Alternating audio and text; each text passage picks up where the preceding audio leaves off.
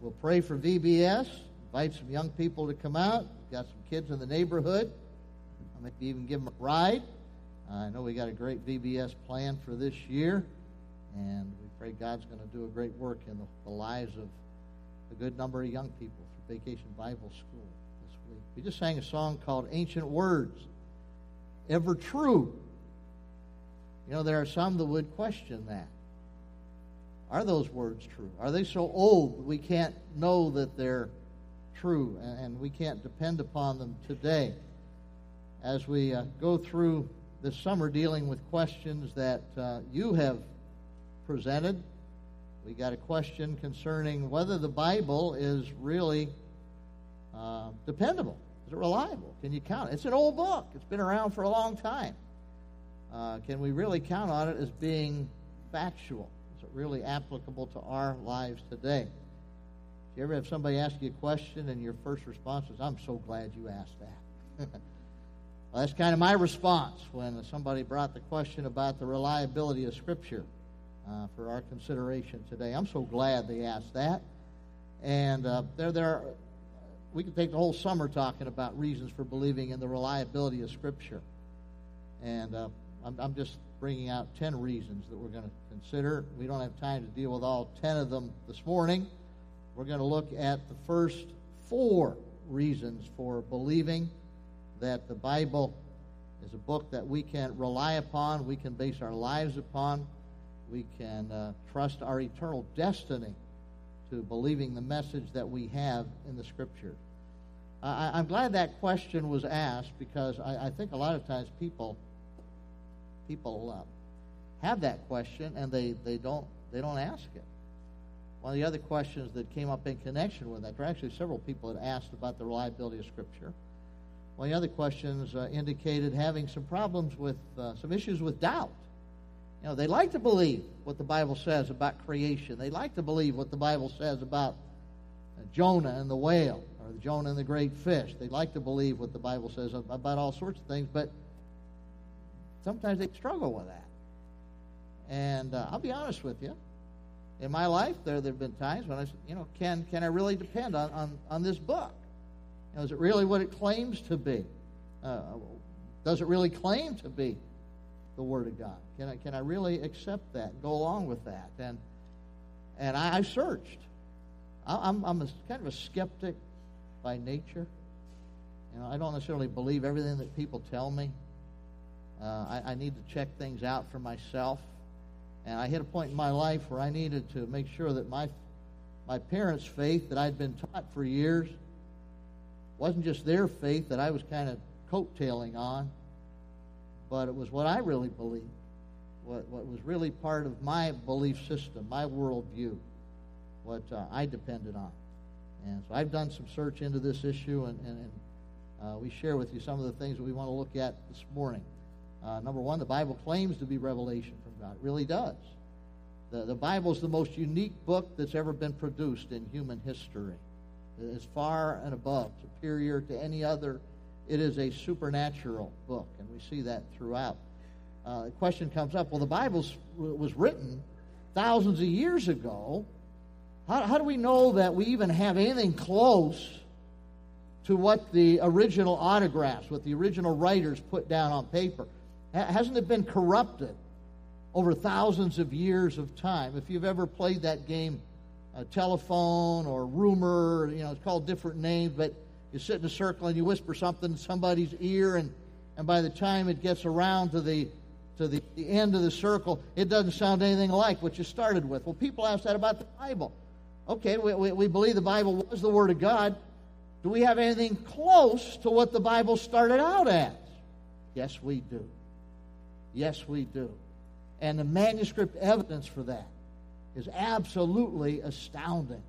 And we're going to touch on that a little bit this morning. And the final fact that we want to look at this morning is the fact that in the Bible we have predictive prophecy, where God has told us. God knows the end from the beginning, and God has told people for thousands of years some of the things that are going to happen in the future. And you and I have a great vantage point. We can look back and see what God had written in Scripture hundreds of years before the events came around, And we get to look at the prophecy, and we can also see the fulfillment of it. What a great spot we're allowed to be at. We live in an exciting time in God's program. We get to look at the prophecy and the fulfillment. What a thrilling thing. First thing is the fact that, well, first of all, when it comes to the way we got the Bible, it didn't just drop out of the sky. Rather, what we have in Scripture is we have revelation. The thoughts of God were revealed to men. And then God supernaturally directed men through the work of the Holy Spirit so that what was written down on paper, we can say, is inspired. Literally, according to 2 Timothy chapter 3:16, it's God-breathed. That's the written product. It wasn't the men that were inspired. It was the actual written product that we can say was inspired by God. It was God-breathed. Through the years, the documents that were written were accepted largely on the basis of who wrote them. The prophets of the Old Testament and the apostles of the New Testament are those very closely associated with them. That's the most important issue as far as what books really belong in the Bible and what books don't. We find that studies have been made about whether these documents are reliable. Of course, you and I don't speak a lot of Hebrew and Greek, so we can be thankful for people that translate the Bible into English. We have English translations, and then it's a matter of interpreting what the Word of God says, and studying that, and then the big thing is also applying Scripture to our lives. So that's kind of how the Word of God came to us, how the Bible came to us. First issue to consider this morning is the fact that the Bible claims to be revelation from God. God revealed himself to Moses. Of course, we know how he revealed himself in the burning bush, but through the course of Moses' time and the nation of Israel, God revealed himself to Moses, spoke to him clearly, and he told Moses to write his words in the book. If you have your Bibles, you can turn to Exodus chapter 17. And in verse 14 it says, "Then the Lord said to Moses, write this for a memorial in the book, and recount it in the hearing of Joshua, that I will utterly blot out the remembrance of Amalek from under heaven." We find that particular phraseology show up throughout Exodus and Numbers and Leviticus and Deuteronomy, where God tells something to Moses, then he tells him to write it in the book. And we find record repeatedly of, it says Moses wrote things in the book. Go over to chapter 24 in the book of Exodus. And we read starting in verse 4, it says, "And Moses wrote all the words of the Lord, and he rose early in the morning and built an altar at the foot of the mountain and 12 pillars according to the 12 tribes of Israel. Then he sent young men of the children of Israel who offered burnt offerings and sacrificed peace offerings of oxen to the Lord. And Moses took half the blood and put it in the basins, and half the blood and sprinkled it on the altar. Then he took the book of the covenant," that's the Bible of Moses' day, that God was using him to write. "He took the book of the covenant and read it in the hearing of the people, and they said, 'All the Lord has said we will do and be obedient.'" God did speak to Moses. God told Moses, write down the many things in the book, and Moses did it. And that's the way we got Genesis, Exodus, Leviticus, Numbers, and Deuteronomy, the first 5 books of the Bible, oftentimes called the Pentateuch.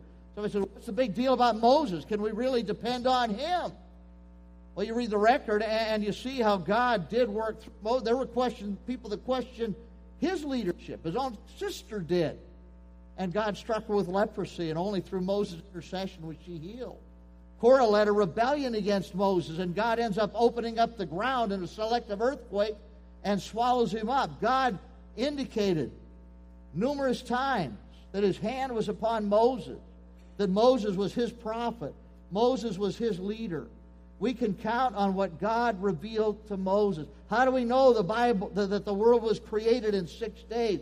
Because God revealed that to Moses and had Moses write it down in the book. Moses' leadership, Moses' ministry was authenticated many, many times. God gave Moses the ability to pronounce to Pharaoh the plagues that were going to happen, turning the Nile River to blood, bringing darkness, the death of the firstborn, all that series of 10 plagues. And God uses Moses as the spokesman telling Pharaoh, these things are going to happen. That's the kind of man we're looking at. Why would people accept his writings? Well, because he was the man that he was, clearly indicated as being God's prophet, God's leader. We can count on what God revealed through Moses. We also find the claims of many of the other Old Testament authors and prophets. Repeatedly you read in the writing, thus says the Lord, or the word of the Lord came and said. In fact, over 2,600 times Old Testament writers claim to be speaking from God. One of the first evidences, why should we accept the Bible as revelation from God? Well, it claims to be revelation from God. If it didn't claim to be revelation from God, then maybe that'd be a good reason not to accept it and put it on that level. If you go to the first verses of all 12 of the minor prophets and some of the other prophets, you'll find it says, thus says the Lord, or the word of the Lord came to Hosea, the word of the Lord came to Joel. Repeatedly, we read about God revealing himself to these prophets. Old Testament authors frequently recognize the divine origin of the message of other Old Testament writers. Just one example I'd give to you, if you go over to Daniel chapter 9 and verse 2, you read of Daniel speaking with the Lord, praying, and we find that Daniel has a concern. His people are in captivity in Babylon. And Daniel goes to the Lord in prayer, and he's interested in having his people released from Babylon. And in verse 2, it says, in the first year of his reign, I, Daniel, that's the reign of Darius, I, Daniel, understood by the books the number of the years specified by the word of the Lord given through Jeremiah the prophet, that he would accomplish 70 years in the desolations of Jerusalem. Basically, Daniel knew that the Babylonian captivity was going to last 70 years. How did he know that?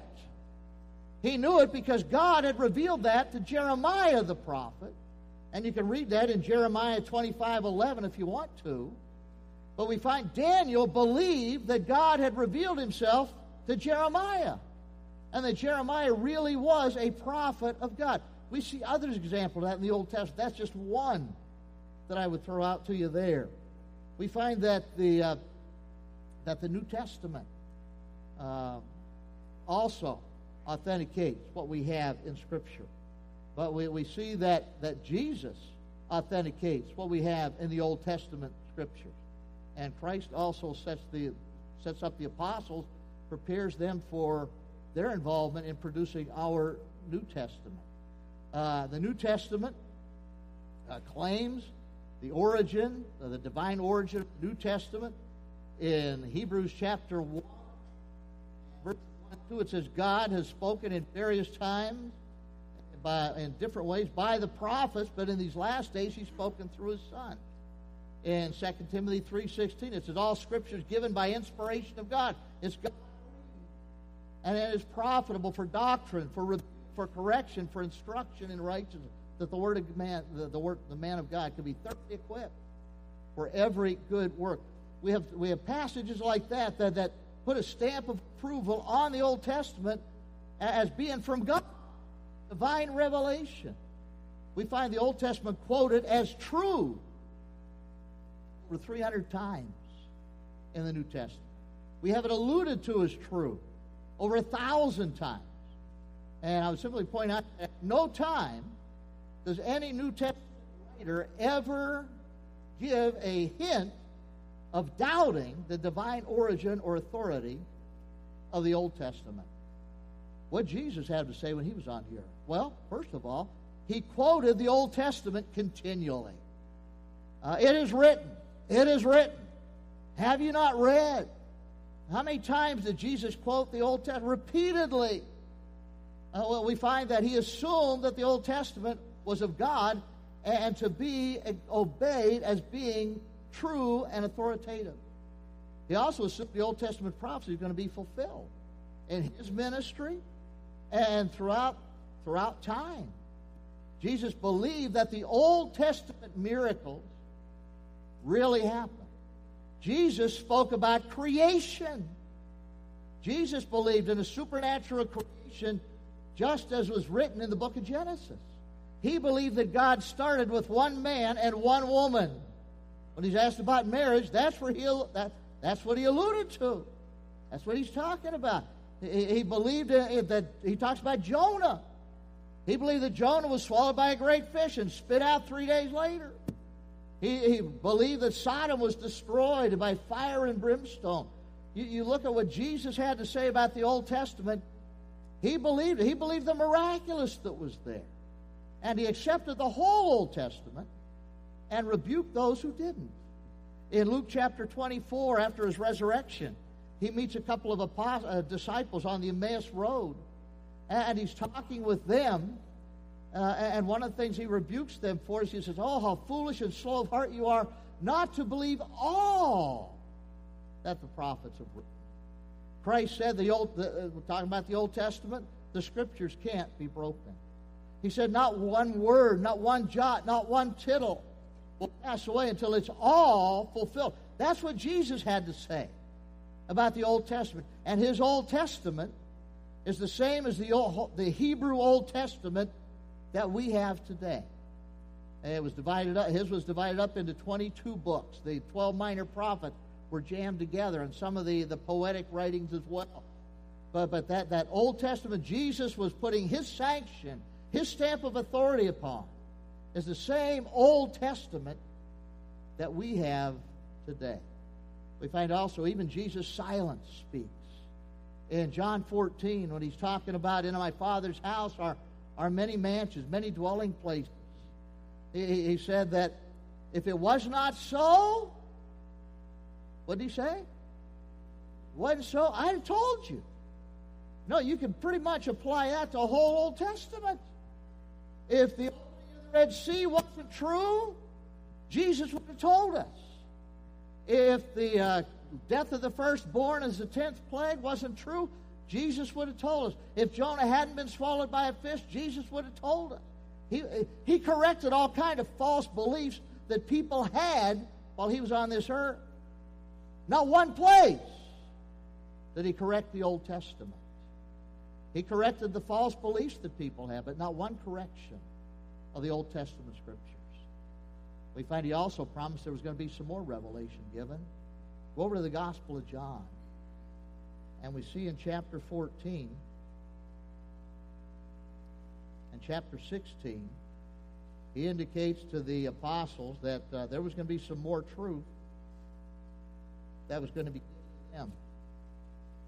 By the way, these apostles he called to be his representatives after he was going to leave this world. He says in verse 26 of chapter 14, Gospel of John, "But the Helper, the Holy Spirit, whom the Father will send in my name, he will teach you all things. He'll bring to your remembrance all things that I said to you." That's the Gospels. That's the Gospel. He's going to bring to your remembrance. And three of the Gospels were written by Matthew and by Mark, who wrote for Peter, and by John, apostles, and Luke, who ends up being closely associated with the Apostle Paul. So he says, "I'll give you all things, all the things that we need, all the truth that we need to serve him and to follow him." I'm going to bring that to your remembrance. If you go over to chapter 16. Chapter 16. Verses 12 to 15, notice what Jesus said. He said, "I still have many things to say to you.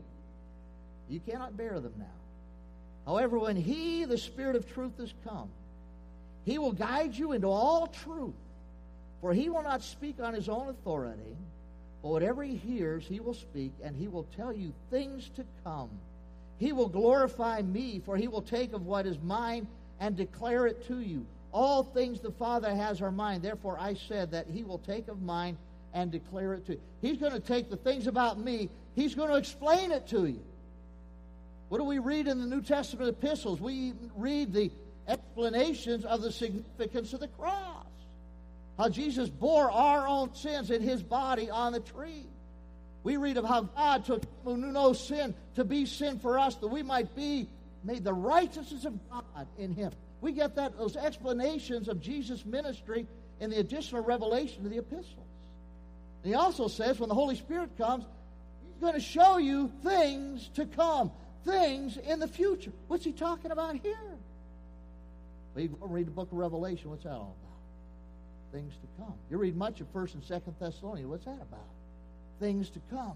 You read the last part of 1 Corinthians chapter 15 when we're told that we'll not all sleep, but we'll all be changed in the twinkling of an eye. A twinkling of an eye at the last trumpet. And we read things to come. Christ was saying there's going to be more revelation to come, and He was going to give it. The Holy Spirit was going to give it, and it was going to come through the apostles. We find great things going on there. We also find that Jesus prayed for those who would believe through the apostles' word. In fact, I would submit to you today that if you're a Christian, you became a Christian through the ministry of the apostles that we have written here in the New Testament. Anybody here have John 3:16 have anything to do with your salvation? Aren't you glad that was written down? Aren't you glad we're told that God so loved the world that He gave His only begotten Son, that whosoever, including you and me, would believe in Him, we wouldn't perish. We'd have everlasting life. Where'd that come from? The Holy Spirit, through John, written down. And we get to read it here in the 21st century. You know what? It's still true. And it's still applicable. And it's still saving truth that we have. We find the second thing that comes into play here is the literary consistency that we have in the Bible. The fact is that God gave us the Bible in the form of 66 books, using 40 different authors. Some were shepherds, some were fishermen, some were kings, some were in government service, all kinds of people over this 1,500 years' time. And you look at the product, and what do you find? You find a consistency that is unbelievable. It's one big, true story, God's plan of redemption in Jesus Christ, running from Genesis clear through to the book of Revelation. Somebody said you can cut the Bible at any point, and it bleeds. That there's a red line that goes all through Scripture, and it's the blood of Jesus Christ. We have that unifying theme all throughout the Word of God, and the fact of the matter is the Bible nowhere contradicts itself, but rather it complements itself, it confirms itself. We find themes that are introduced in Genesis. We find being taken care of when we get over to the book of Revelation. We have the curse and the fall in Genesis, and we find that it is taken care of when we get over to the book of Revelation as the curse is lifted. Once again, through the ministry of the Lord Jesus Christ. The Bible is an amazing, amazing book. There is none like it. Did you know that the Bible is the best-selling book of all time? Did you know that the Bible is the best-selling book of the year? Every year? There's no book like it. And it's a book that's changed the lives of people. And as you look at the literary consistency, people used to even study the Bible just for the beautiful literature that was there. One of the things that's amazing is the way that it's so non-contradictory, so complementary, and we can believe it. It doesn't contradict itself. And it's an amazing thing when you look at that.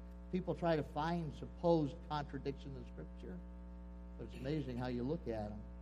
And generally, you find, well, always, you get enough information, and you find out it's not the Bible that's at fault, was the person that's raising the contradiction.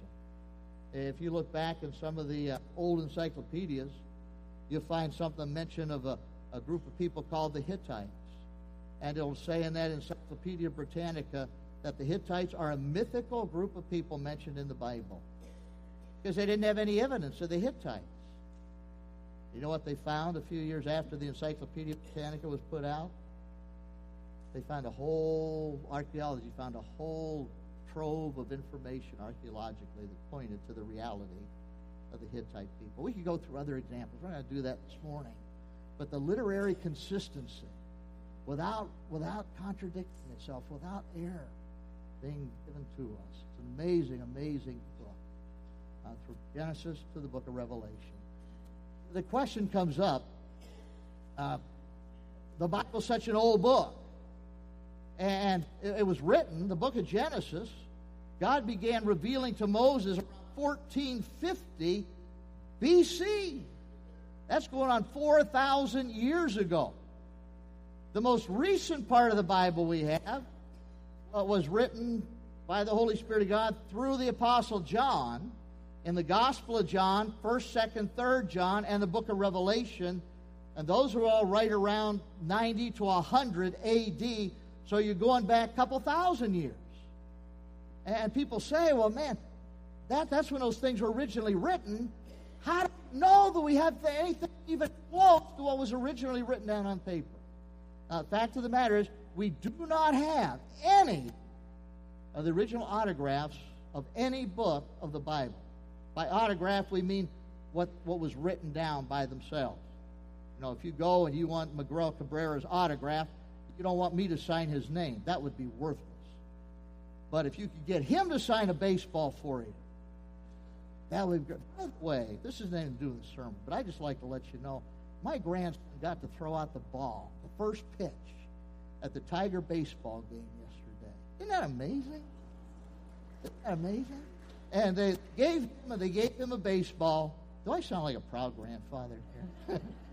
They gave him a baseball with Kyle Ryan's address on it. So my son's hoping that Kyle Ryan will become another Nolan Ryan and become real famous, real professional, and things like that. But an autograph only means something if the person, you know, actually wrote it.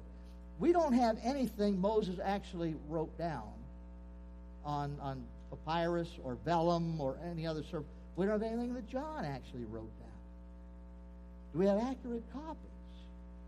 Well, we find that we can be sure that we do have trustworthy copies of those originals in the case of the Old Testament. When it comes to the Old Testament, the Jewish copyists were fanatics.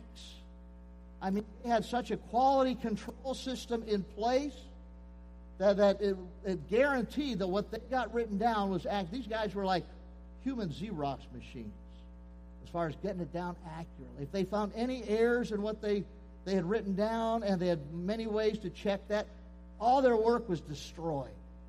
Anything that was thought to be any type of a problem copy at all of the Old Testament was absolutely destroyed. So they were fanatics. And for a time, the oldest copies of the Old Testament we had were from around 900 A.D. But back in 1947, there was a young shepherd boy that threw a rock into a cave over in the Qumran area of Israel, and he heard it hit something and shattered, and he went in there and they found a bunch of jars and containers, and in these containers they found what they call the Dead Sea Scrolls. And in those Dead Sea Scrolls they found copies of at least part of every book in the Old Testament except the book of Esther. And those copies they found in the Dead Sea Scrolls dated back to 150, 200 B.C. They took those Dead Sea Scrolls dating from 300 years, 200, 300 years before Christ, and they compared them with the Masoretic text they had from 900 A.D., and you know what they found? Tremendous symmetry. Virtual identity. Some differences in spelling, things like that. But the Dead Sea Scrolls put a huge stamp of authenticity upon the Hebrew text that we had from 900 A.D. When it comes to the New Testament, we find that we have over 20,000 known manuscripts of at least part of the New Testament that have been discovered. Now, when I first started studying this, when I first started teaching this 40 years ago, that was 5,000. We would cite the fact that we had over 5,000 copies of at least parts of the New Testament. You see what's happened in the last 40 years? Now that number's grown to over 20,000 copies. One figure I read said 24,000 copies of parts, and in some cases, the whole New Testament collected together in some of these writings. And you can compare them with each other. We can, by doing the comparisons, we can know in over 99.5% of the cases, we can know exactly what was on the original document that was written. Some of these copies that we have date back to even the first and the second century. It used to be the earliest one we had from was about 150 A.D., and that was a copy of the Gospel of John, which was written around 100 A.D. So this is something, a copy within 50 years when it was originally written. Just a couple years ago, exciting discovery. They discovered a portion of the Gospel of Mark that they're dating from the latter part of the first century A.D. Mark, the Gospel of Mark, probably written around 40, 50, 60 A.D., and we would have something then within 20 to 30 years of when it was originally written. Amazing thing. There's a reliability test they use to try to determine if an ancient document is reliable. Can you really depend on it? It's how many copies are available. How close are they to the time when they were originally written? Where were the copies found? Are they all from one place, or are they from different places? You know, you might have collusion involved if they're all from one place. But if you're finding the same thing at different places around the area, then that helps to solidify. And then what about variances? We find comparing the New Testament with other ancient literature. Here's some of the figures. And I'm just going to mention Caesar. Back when I was in high school, I took a couple of years of Latin. And one of the things we had to do was translate some of Caesar's Gallic wars. And Caesar's Gallic wars were presented as being absolute truth. You know, this tells about Caesar going into the area of what's now is France, and we had to translate that. And we find he wrote that from around 100 to 44 B.C. Earliest copy we have is about 1,000 years later, 900 years later. And we find that they have 10 copies of it. In fact, when I was doing the translating, you would come to places where there's whole chunks where there was nothing there. You know why there was nothing there? Because they'd lost the text. They didn't have any idea what it said in that area. I wish the whole thing would have been that, because I wouldn't have had to do as much translating that. But by that Caesar's Gallic Wars, 1,000 years away, 10 copies, huge gaps in it. Just drop down to the bottom there. Look at the New Testament. Written from around 40 to 100 A.D. Earliest copy, maybe 125. So you separate, and that now is back to maybe 90 A.D. So the earliest copy is 25 to 50 years away from when the original was produced. And how many copies do we have? 24,000 copies that you can compare with each other. How many blank areas where we don't have any idea what the text says? In round numbers, 0. None. You know what? The critics want to accept these secular writings as absolute truth, but they want to question what we have in the New Testament as eyewitness testimony and say, oh, well, we don't even know. We can't know what the New Testament had to say originally. It's not even can't even be close. Baloney. Well, when you subject the New Testament to those reliability tests, it passes with flying colors. It's shown to be a supernatural book. We find that what we see is not a spiritual problem when people question the veracity of our New Testament, the reliability of the Scriptures. It's a spiritual problem. It's not an evidence problem. Lastly, we find the predictive prophecy contained in the Bible proves that it is an undeniably supernatural book. And for me, man, this nails it right here. The God who knows the end from the beginning has seen fit to draw back the curtain on the future and to give it to his prophets and have them write it down in written form so that we can have it today. We have prophecies concerning the Messiah, prophecies concerning the nation, prophecies concerning Israel. The Messiah. It was prophesied that the Messiah was going to come through the line of Abraham. He'd be Abraham's seed. And through Abraham's seed, all the nations of the world would be blessed. He would come through the tribe of Judah. He would be born into the family of David to rule on the throne of David. He would be born of a virgin, born in Bethlehem of Judea. Even Daniel lays out the time of his coming there in Daniel chapter 9. We see prophecies of his supernatural ministry, his atoning death, especially Isaiah 53. Man, read the gospel sometime, then read Isaiah 53. And man, what a dovetail you got going on there. We read of his resurrection, where we're told that the Messiah was not going to have his soul see corruption. He'd not be left in Sheol. We have prophecies concerning the nation. There's amazing prophecies in the book of Daniel about a series of Gentile empires, kingdoms, that were going to have a connection with the nation of Israel. Starts with Babylon, goes through Media Persia, it goes through Greece, then Rome. And there's still part of that to be fulfilled when the Roman Empire one of these days is going to be revived. And the Antichrist is going to come to power through that. Amazing prophecies. Tremendous prophecies in Daniel chapter 11. In fact, the details of the prophecies in Daniel chapter 11 about Syria and Egypt and Israel and the different rulers that would come to place, it's so detailed, it's boring. Not really. Well, it could be. But it's amazing the detail that's given. And it goes through prophecies about the different empires and countries around Israel, what was going to happen to them. It's amazing how they're fulfilled.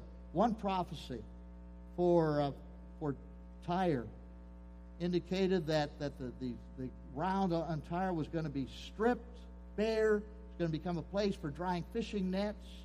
And it turns out whenever Tyre was conquered by Alexander the Great, that the people in Tyre knew that he was coming. And so they basically moved the city out. They went kind of out on an island just off the coast. And they rebuilt the city there. So when Alexander came, he's not going to let anything defeat him. So what he did, he tore down the old city, completely decimated it, took all those remains, scraped the ground, threw that into the sea, made a causeway, went and conquered the city that they built. Ezekiel chapter 28 describes all that. What a book! What a book! Concerning the nation of Israel. Prophecies given about the establishment of a nation through the family of Abraham and Isaac and Jacob. If you go back to the Pentateuch, it talks about blessings and cursings that God was going to put upon Israel if they did or did not follow God. Another amazing statement God made to Abraham. He said, those nations that bless you, I'll bless. Those that curse you, I'll curse. You go study the pages of history and see the stance that nations took towards Israel and see what happened to them. And it's still going on today. God help us to continue to bless Israel. And as a nation, never get to the place where we're cursing Israel. God warned Israel. He said, if you don't follow me, I'll send pestilence, I'll send you trouble, I'll even take you out of the land for a time. But I'll bring you back. If you still don't follow me, I'll take you out again. And one of these days, he's going to bring Israel back again. Great prophecies about a coming Messiah through the nation of Israel, about a coming kingdom that we're still looking forward to, the golden age of Israel, when Israel will include all the land from the river of Egypt to the river Euphrates. They never had all that territory yet. One day they will, when King Jesus sits on the throne. And we find also God prophesied that the stars may fall. Nothing in this, the mountains may crumble, but Israel will always continue as a nation. And you know what? They have against innumerable odds. We'll talk about that in a couple of weeks. Here's some other excitement. There's prophecies yet to be fulfilled in this book. And we look back and we see the prophecies have already been fulfilled. 300 fulfilled concerning the first coming of Jesus. If you see 300 prophecies literally fulfilled, you see God's record of keeping his word. When you see something that hasn't quite happened yet, what's the natural inclination? My natural inclination is, if God kept his word here, and God kept his word here, and God fulfilled his prophecy here, and he did it here, and he did it here, these things that haven't happened yet, guess what? He's going to continue to keep his word. And you know what his prophecies continue to say? His prophecies say that one of these days Jesus is coming back again. Do you believe he is? I'll take that as being true. I'll believe what God has said about Jesus coming back again, and I look forward to it. I'll even make that my blessed hope. What a great thing that is. Jesus, the Bible also has some other things. It talks about something that's in store for you and me. You got one or two things in store for you when you leave this world. Hopefully heaven. Hopefully you've come to the place where you've repented of your sin, you've taken Christ to be your own personal Lord and Savior. And you're headed for heaven when you leave this world. By the way, there is a prophecy connected with this. In the book of Hebrews, it says, it's appointed unto man, what? Wants to die. In fact, I'll even make that prophecy this morning. If Jesus tarries, you're all going to die. And so am I. The big thing is, what about after death? Well, the Bible says if you know Christ, you got heaven to look forward to. Isn't that great? To be absent in the body for the believer is to be present with the Lord. If you don't know Christ, you reject Christ. The Bible also talks about a place called the lake of fire. It talks about an eternal hell where there is no hope. Utter darkness. Separation from God for all of eternity.